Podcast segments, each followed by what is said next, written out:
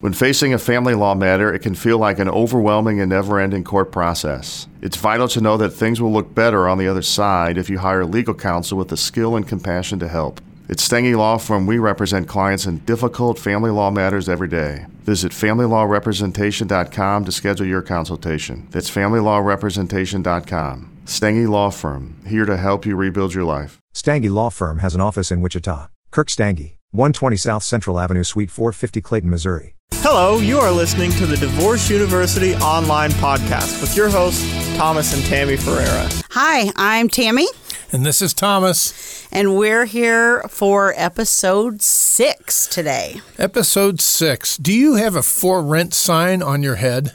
I don't think, not today. This this podcast is about a concept uh, that I learned from my friend uh, Brooke Olson. Uh, it's called uh, when you allow your ex to rent space in your head.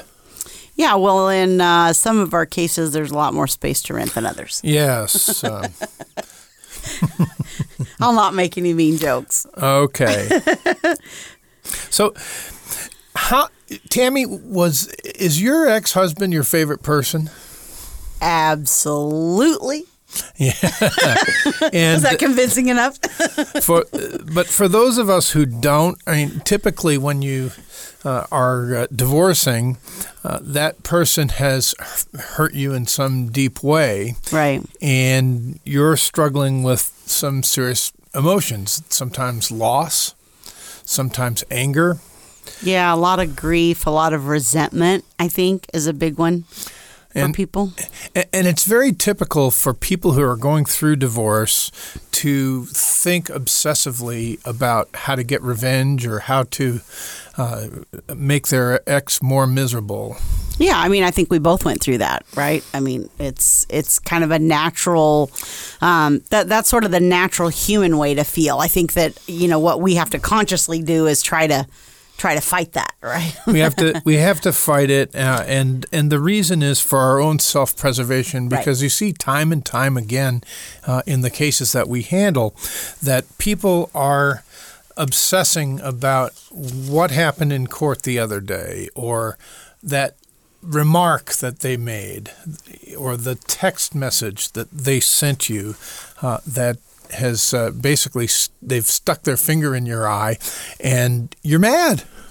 Yeah, I mean, we were. I was just at support group last night, and we had somebody who was kind of doing that and just struggling with, you know, what happened in the last court hearing and how it went and why it should have gone differently or why it will or won't go differently in the future based on that experience and and just, you know, kind of paralysis by analysis kind of thing.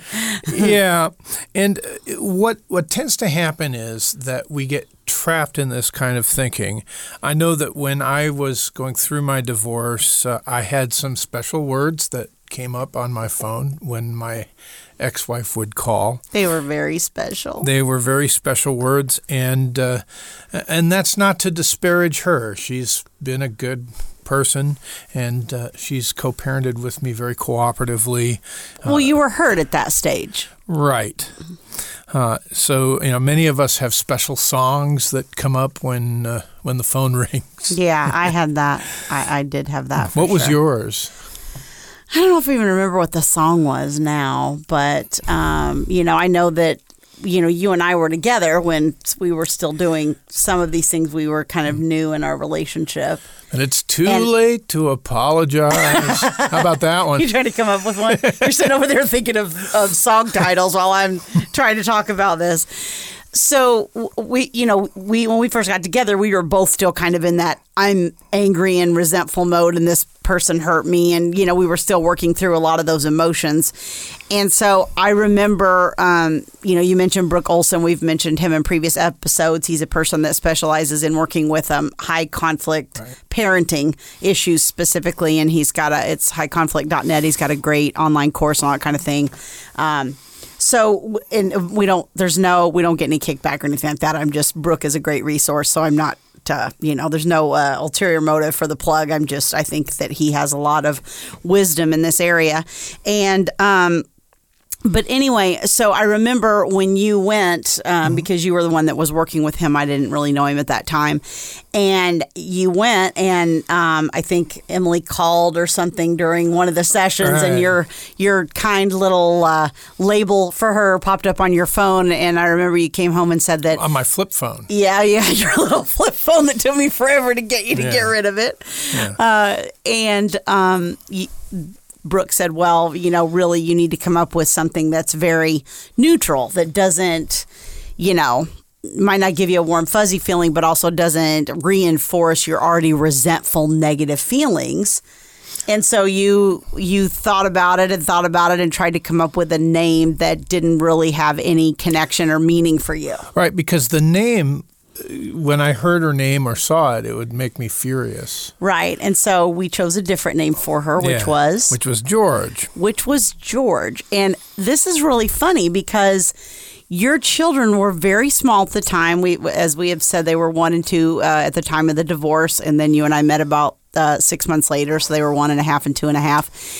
And you and I called her George. That's what we referred her to her as. And That was our code word. yeah, and the kids mm-hmm. would say, "Who's George?" And it would be like, "Oh, just a f- Nobody. a, friend, a client, a, you know, whatever." Until the kids actually started figuring out who George was about two or three years later, and we had to actually stop doing that. So, right. And you should never complain about the other spouse to your kids ever or within their earshot. right, right, right. Uh, it's very important. But the problem was that my ex wife was renting space in my head.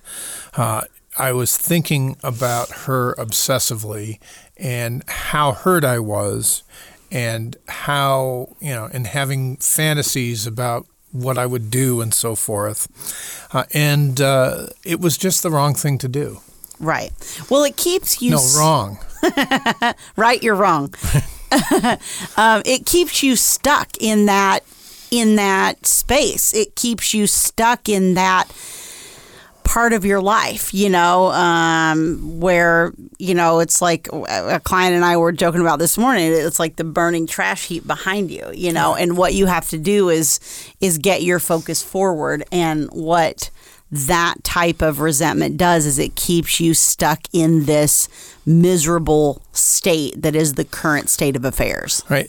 One one case that uh, that we had, I was trying to convince one of our clients uh, who kept rehearsing uh, the last hearing. It's like, oh, the court did this, and if only I had done that. And really, this man is stuck in in being upset about how unfair his he perceives his result as having been and how he doesn't like what happened.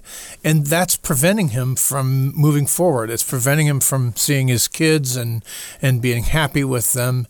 Uh, and uh, it's really destroying his attitude which you really need to get through this. Yeah, I was reading a really good book this week. I've been reading uh, um, a really good book called uh, Millionaire Success Habits by Dean. I think it's Graziosi. If I'm saying it wrong, I'm very, very sorry, Dean. It's a great book. Um, th- and one of the things that he says is that you know when he would mess something up, his grandma would ask him, "Well." Um, can you change it? You know, like, oh, he'd come home from school and he just totally bombed a test. And she'd say, well, can you change it? And he'd say, no. And she'd say, well, okay, then then there's no point in you know dwelling on it you just get ready for the next test get a really good grade on that one and Right. it'll all balance out and so that's kind of what you have to do with this is you have to learn those lessons from the relationship and the things that caused it to fail because there's always two sides i mean no matter what the dynamic is it's it there's two parts to the failure of the marriage except in my case because you're a better person than we all are. But anyway, but you have to take the lessons. You know, even with me, with with my ex husband having an affair and whatnot, it you know, it's not that. The, the the marriage was all happy and gleeful and everything was fine. Suddenly he went out one day and had an affair. You know, the marriage was breaking down. There were problems. You know, we both had our own ways of dealing with that that weren't the healthiest and then that's ultimately how he chose to deal with it but i still had my part in the breakdown of that and i've tried to learn from that as much as i can and bring those lessons into you know our marriage so that uh, i'm hopefully not repeating you know, Yes, yes. that destructive process I- again. And I appreciate that very much. See, we both appreciate the other one's ex because they taught us certain things. Right. So I, I would say the first part of this battle, uh, you you have to recognize that letting them rent space in your head, it dampens. It's like kryptonite. It's like kryptonite to Superman. It- It's it's disempowering. it's disempowering. And the first step, I think, is to realize what's going on. Uh, and uh, we were in a settlement conference with a, an attorney, well-known attorney in uh, North San Diego County, uh, and he said something I thought was profound. Uh, he says divorcing people tend to ruminate or obsess about their problems, and then every time they think of a problem, they put their ex's face on it. I, I think I might we might be a little bit guilty of that one. That's kind of the running joke in our house, right? Everything's my ex's fault. Yeah, and uh, well, the thing is that that is a natural human tendency, right. Uh, to blame others and uh, to because it makes us feel self-righteous, Right. It? Right. It makes you feel feel better than the other person, and and yeah, uh, I mean that's a natural again a natural human thing that you have to recognize that you're going to have the tendency to do and try to interrupt that mental thought process.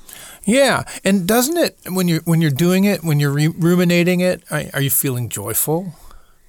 Are you anticipating the future? Are you feeling happy? No. Right. It it feels good in a negative sort of way. Yeah, it does. You know. It does. Yeah, we had that that uh, lady on the phone uh, when we were on the way to su- support group yesterday, and she was just so mad. Uh, and her e- the reason she's mad is you know, and some people have exes that can do this is they've they've been married to you for 25 years, and they know where the chink is in your armor, Correct. and so you know right where that button is to push it. Right. And she was getting her buttons pushed. Uh, in her case, uh, uh, the, the the her husband's game was to change the agreement at the last minute. Right. Uh, and it would always be something small. It would be something that was too small for her to make a big deal out of, but she, Just enough to tick her off. but just enough to tick her off. It's just, yeah, it's like it's like this perfect little window. It's like thirty five hundred sixty two dollars and ninety eight cents is the is the trip wire. yeah, yeah, which is more than you're which you're going to pay an attorney more than that to fight about this issue, but yet $3500 is Right. you know, a significant amount uh, normally, especially when you're going through this kind of thing and you suddenly have double the expenses in the household. So, So and and here's what I said to her to get the and you were there, but for the benefit of our audience, uh, I said to her, you have to realize that if you go down this road and fight over this small sum of money, well, it's not an insignificant sum of money, but it's not enough to change your life. not enough to change your life, it's not just going to be over the $3,500. It's going to be the support and the division of the estate and everything that we had worked so hard in mediation to resolve. All of those things would become fair game in litigation. Uh, and at their level of conflict, you're talking six figure attorney's fees. Yeah, and you know, I find that this happens a lot is you go through and you'll negotiate, you know, the all of the major things and everybody's okay with it, and then we come down to signing the agreement and it's like, "Oh, I want this little change and this little change and I want, you know, 45 days to get my stuff out of the house instead of 30 and, you know, I want uh, the couch that's in the extra room, and I, I don't want just one TV. I want two of the TVs, and and those things go back and forth, and many times those are the pieces that end up submarining the entire agreement. Right. But we have one last year. There's this mediation case that we did that's still hanging out there because of that very thing. Hmm. At the end, one of the parties wanted a couple changes, and the other party was just like, no No. because you get to a point, and this is your phrase, where you've spent all of your change equity, Yeah. Right? And by change, we don't mean coins change; we mean changing the pieces. So usually, people will will try and swallow one, maybe two. You start getting into three or four changes in a document, and people kind of throw up their hands and go, "Well." Yeah, I'm not doing this. I- Yeah, they why should start I bother? They start to feel bullied. Right. Right. And uh, you know, if you're starting to say, "I feel bullied," then somebody's renting space in your head. Right. Because again, if you once you once that agreement breaks down and you turn that over to the attorneys, the attorneys are going to take control of that case. Right. And their incentive is to make it as expensive as possible. Right. Uh, so, i i to the extent that that person is living in your head and pushing your button over a small amount of money, uh, or yeah, An item. Yeah. an item, you know, the couch, whatever it is, that's going to cost you six figures. That's going to cost you, and you're going to have to go through the grief of seeing that person in court You get stuck right back in the stuff that you're trying to extricate yourself from. Right. Yeah. The litigation is like a huge low pressure area that just sucks everything into it. And you can get stuck in it and you can't get out. Right. And you know, on on something like um, you know, oh, I need more time to get my things out of the house. I mean, that doesn't really cost either person anything if one of the persons is staying in the house anyway. It doesn't really cost anything, but it can just feel unfair. And so on those types of things especially, or somebody wants the couch that you could go replace for, you know, 100 bucks at a garage sale or whatever. Those types of things you really have to ask you have to keep the focus on you and ask yourself, you know, is this really a big deal for me? Right. You know, Is if this this couch sits in the life? room for 30 days, is this going to change the course of my life? No. So it's not worth it to fight. Let me move on. It, and, and what most people do is they go, well, that's just unfair because they're the person that moved out and, you know, they took everything else. And if they really wanted that, they should get it out or they should put it in storage or they should. But, you know, it, it doesn't matter. What that does is it engages your brain in all the negativity about and it snowballs about everything about that person when really you could have just gone, I don't really care. Let the couch sit there for 30 days and then you can come get it, whatever. I'll move it out in the garage. You Yeah, know, like, whatever. Yeah. Yeah, because what happens is that people start seeing this as about winning. right. and your self-esteem becomes invested in defeating them on a certain number of points. Right. Okay, I'm willing to take it in the shorts on uh, on the uh, Watts credits or whatever, the, you know, some thirty-five hundred dollar credit that you're asking for, uh, but uh, I'm not going any further than that. I'm drawing a line in the sand, and I'm not going to do that. And the minute that person asks for another 10 bucks, you're over the line. God darn it, I'm going to court. Right. And it's very much cutting off your nose to spite your face in a lot of ways. Yeah, it, that's why I said you have to totally set that person out of it and try to focus on how does this impact you. And when your focus is on all of these things, you know, it takes your focus off of building your life, building Right. your career, your new relationship, uh, your parenting time with the kids, you know, whatever it is that's important to you in your life, it's taking your focus off of that and putting it on On minutia. on on what a jerk your ex is, and we all already know that our ex is a jerk. Like it's been proven over and over. all our exes are jerks. You, you don't need to ponder it anymore. You Right. know, and so you know what happens is is you get stuck in all this stuff and you don't feel joyful you don't feel any of those things and a lot of times it also uh, damages the relationship to the point where now you've got kids i mean well let's if you have kids then you're going to need things from each other going forward Right. y- you know, I I had a conversation with your ex-wife yesterday. You know, we've got a scheduling conflict with your son's graduate or she does. She has a scheduled conflict with your son's graduation this week and so I'm trying to figure out They're letting him graduate? unbelievably so his 8th Yeah. grade graduation, not Yeah. not 12. But and so we're trying to fi- I'm trying to figure out how we can help her, how I can engage my uh, maybe adult kids in Mm-hmm. kind of helping so that she can be present. But, you know, I, she gives us that courtesy too. She helps us out. And so down the road, if you have kids, you're going to need flexibility. You're going to need help with things. You're going to Yeah. need things from each other. You need a day off sometimes. Please take these children. But so getting down into the minutia on settling your case really can do a lot of damage at the end and then suddenly you're late picking the kids up and you need somebody to stand in for you and your ex is going well you know what the way you've treated me the last six months i don't really feel like helping you Yep. Yep. you know i mean this is a person especially if you have kids you have to look at as your co-parent that you need to partner and cooperate with but I don't. ugh. But they're so annoying. and they're going to continue to be annoying and you're going to continue to be annoying to them i mean that's just part of the process Right.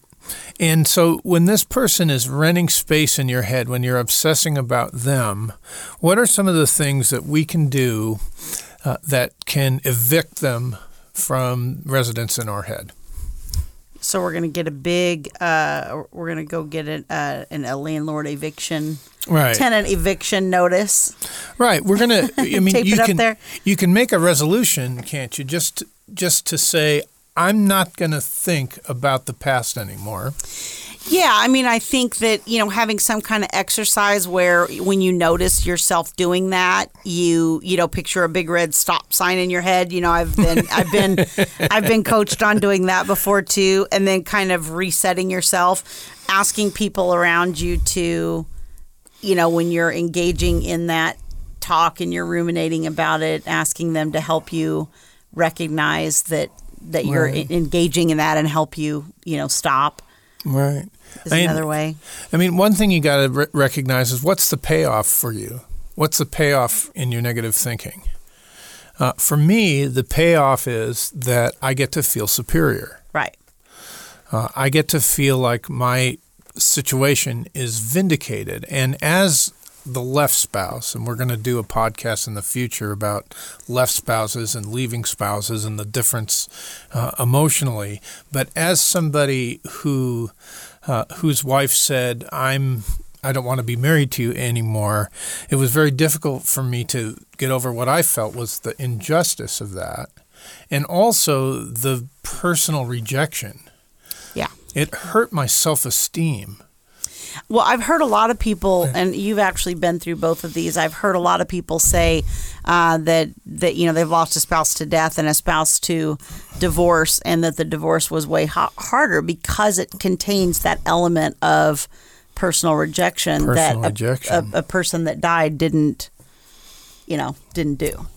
Right. So when when I am critical of her and when I affirmatively hate her or when I fantasize about bad things happening to her and I think you know we've all been there, right? Right. Uh, but that is, in a way, it's dragging my own soul into the negativity vortex. Correct. Uh, and you know the, the lawyers can make hay out of that. They can yes. s- Make they- a lot of money. They grab onto the negativity and they say, "Well, we will fight for you, and we will insist on your right. Thirty five hundred dollars is thirty five hundred dollars. We're not going to back down." Well, it's not fair. We're going to get what's fair. Yeah. That's a big thing. Yeah. And so, okay, so we're we're not going to expect the attorney to fix the problem. We want to know how to fix it ourselves. So, how are we going to evict our ex or anyone who is renting space in our head? Well, this may sound kind of trite, and I'm sure you've heard this before, but uh, uh, one of the things I started doing is making a list of things that I'm grateful for. And even though my I better be on the top of the list. I'm just saying. Sorry, go ahead. you are on the top of the. You're always on top, Tammy. Um, and uh, TMI. People don't want to know. Go ahead. Oh, and uh, but uh, uh, it, as much as it feels like divorce is this huge disaster in your life and Yeah. a financial disaster, there's there's some nice things about it. Uh, I remember sitting in my house, in my empty house, and suddenly realizing that I could have quiet. So I had no kids with me. I had, you know, and you know, I felt that there was a lot of conflict, but just to, to be neutral, there was a lot of conflict when, when Emily was living there. And after she moved out, it was quiet. I was grateful for that. Yeah. So I turned on my Gregorian chants that I like to listen to, and, and I'm I'm a nerd. I like to read You're sermons. and- definitely a yeah. nerd. and and it was just nice to to be in my world uh, without the dysfunctions of of the of the old family around me. So you're trying to have gratitude for where you're at now and trying to enjoy the positive aspects of where you were then. yeah, I mean, at that moment where where where you were, Yeah. you know, in that time. And I mean, I'm sure you also had moments where you felt lonesome sure. and you missed her and whatever, but you're trying to reframe that into enjoying the peace and enjoying the relaxation and the time to yourself and all that kind of thing. You know, there are upsides to this divorce thing. There, or people wouldn't do it. Well, I, I think for me, the thing it kind of did is it it gave me this clean slate, so to speak, of um, you know, I can recreate my life the way I want it to be. I mean, at the time the divorce happened, I was I was going to school full time. I was working full time. I was raising two kids full time. Well, three if you count the husband. So, you know, I had I, Ooh, I that was I yeah, I'm sorry. So I so what now you're the replacement kid. So I and you brought two more with you. So now I got five of you and they're and they're and you're all guys. You're all men. yes. so it's just we all need you. it's craziness. But anyway, so I was very, very busy. It was very, very hectic um, and stressful. And so for me, it was kind of like a chance to take a step back and go, okay, you know, is this really what I want it to look like for the next however many years? And because it really is an opportunity for huge change in your life. Right for a new beginning. Yeah, and I mean, you know, I, the next thing that we're going to talk about is um, that you can do when your ex is renting space in your head is is obviously uh, get into therapy, and we've talked about that a lot in previous podcasts. And you know, the therapist I worked with was great. Um, Ann Friedman in, in San Juan Capistrano. If you're in that area, she's incredible and I love her, and she's been a huge help to me over the years. But um, she um, has said a couple of really profound things at different points for me. And, um, you know, one of the things that she said in this was to, um, was that nobody changes without a crisis. Yeah. And I just thought that was really interesting. And I think when she said that to me, we were talking in the context of I really wanted to save the marriage and, um, you know, all that kind of thing. And and her point was he doesn't really have any reason to change because you're there and you still want to be there and there's no crisis for him and you know his life is kind of going along the same. I was in full-blown crisis because he was seeing other was- people and all that kind of thing but he- i w- hadn't created any kind of crisis for him. And she said unfortunately people just don't usually change without some sort of crisis. And so when this divorce crisis happens, you have two choices. You can either change negatively or you can change positively. And I think, particularly changing positively in an inherently negative event like this, It's huge. It well, and it takes Yeah. a lot of intention on your part. It gives you superpowers. yeah, it, and it does take intention. I remember that when we had our first date, and I'm not sure if we shared that in, in, in our episode zero, but uh, when we had our first date, we went to a nice Italian restaurant, and then we walked on the beach in Carlsbad, and we spent the first hour complaining about our exes because we bonded over this. Uh, we, we were both in the first we were right in the thick of it. Yeah. early stages of the divorce. But I remember saying to you, there's only one thing that I really want out of life, and that's a hap- that's a healthy, relationship. I remember that conversation. Yeah. Yeah. Yeah, and it it's true. It's like okay, and, and, and that's kind of what I'm saying about bringing the lessons out of of the last relationship. It's like okay, we weren't on the same page about this, this, this, or this.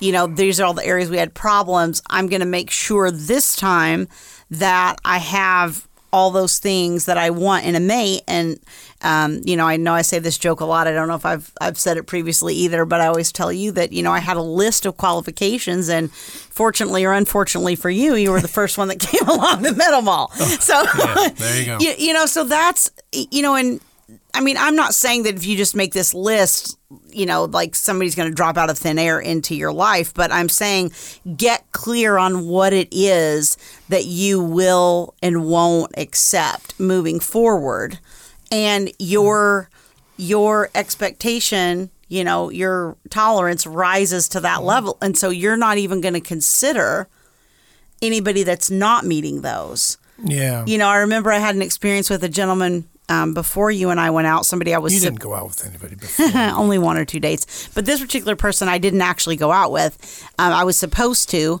and then um, never heard from him one morning. And uh, when we were supposed to meet, and I, when I finally got a hold of him, it was like, "Hey, I thought we were going to do this. Oh, I changed my mind. I had to go get my kids. Whatever. Cool, that's fine. I have kids. I totally understand. But you didn't it didn't dawn on you to call me or have any courtesy or anything like that. And as soon as I started calling him on that and saying, you know, this isn't cool, um, he essentially hung up on me. oh, And hanging up on me at that rude. point was a huge trigger. Well, I still don't like it, but it was a huge trigger at that point because it's something my ex did a lot. Every time I started saying something he didn't like, he would hang up on me. So as soon as this guy hung up on me, it was like, I'm out. I'm done. like no more. You know, I just had had enough where okay, that Right, particular you're, behavior You're worth is more than that. Yeah. You're more valuable, you know, and that's a self-esteem issue. right. Uh, but one of the things that is going to, because eventually I think most of us who are divorcing, you know, we're probably not ready to jump back in the dating pool right off the bat. Right. But uh, but we want to find a, a better. We want to try again and, and make the next one better. Right. Uh, and what makes you attractive to others is if you have an interesting life. That's that's your life. Uh, and if you're stuck in the past, you you're not going to be attractive like that. Right. People are going to think, well, this person is, you know, has got too much baggage for me. I'm going to move on. well, and you're so stuck in the negativity that it, it almost hinders you from being able to see opportunities around you, whether that's opportunities in your career, in your in your you know in going back to school or a relationship or your kids or whatever. Mm-hmm. It really hinders you from seeing opportunities when your brain's full of negativity. Those two things don't live side by side. I, I agree with that. I agree with that. Yeah. Now, one thing you can do uh, to evict somebody out of the head is to uh, stop interacting, uh, to cut off the face, particularly face to face and voice communication. I remember that when I talked to my ex, all of the the hopes, the dreams, the the the feelings came rushing back. It was like it was a trigger for me. Yeah, and this is one of the things that Dina Stacer talks about. She's also somebody that runs a high conflict parenting course, kind of like Brooke. Uh, I think her site is parentsinconflict.net, parentsinconflict.com, one of the two. Um, Yeah. But anyway, uh, it, Dina um, also talks about um, this, you know, the interaction with the other person is like written into your DNA memory, your cell, Right, your cell memory, yeah. Because you, especially when you've been in a long marriage and or you've known this person a really long time and all those kinds of things, it's just an automatic, almost visceral response to that person that you don't even control anymore. And so once you have that interaction, again, about 72 hours, I think we've talked about that timeline before, uh, to come back down from it. Right. Yeah. I mean, the way I describe it, um, because I'm not an evolutionary biologist, uh, is that when you marry, uh, the two people become one in a certain sense. Uh, you become depend. You become interdependent on one another, and when you tear that apart, it leaves a jagged edge. It hurts, uh, and and so the interaction. I mean, a lot of times people we see interact negatively by sending nasty text messages and Yeah. and so forth, uh, and uh, that interaction just it pulls you back into the vortex, doesn't it? Yeah, and I I remember going again going into Anne at one point and saying to her, you know, I, I I haven't seen him or talked to him in a few days, and I just I feel so much better. and she's like, she she kind of stops and looks at me and goes, you do hear yourself, don't you? like you feel better when you don't interact with him. You go. so here's your advice for the week. Don't interact with him. There you go. I mean, most of the communication that you have is unnecessary. yes. I mean, if you're late for uh, for the drop off of, of the children, then you go ahead and send a text message. Right. Uh, but that person is no longer the person that you share your feelings with. Right. Right. So if you send a text message, it's not, um, it, you know, it's simply, it, you know, running late, be there in 15 minutes. Right. You know, not, well, you know, since you, you know, always Since you, yeah, you never wait for me, and you, you're not going to leave like you did the Yeah. last three times. I know you're always a jerk about this, and I know that you're probably going to have some smart comment, or you're going to leave, or or do something like that that you always do. But uh, I got stuck at work, and I'm running 15. You don't, you know. And same thing with the response. If the person says they're late, okay, thanks. Not well. That's just like you. You're late for every drop off. You know.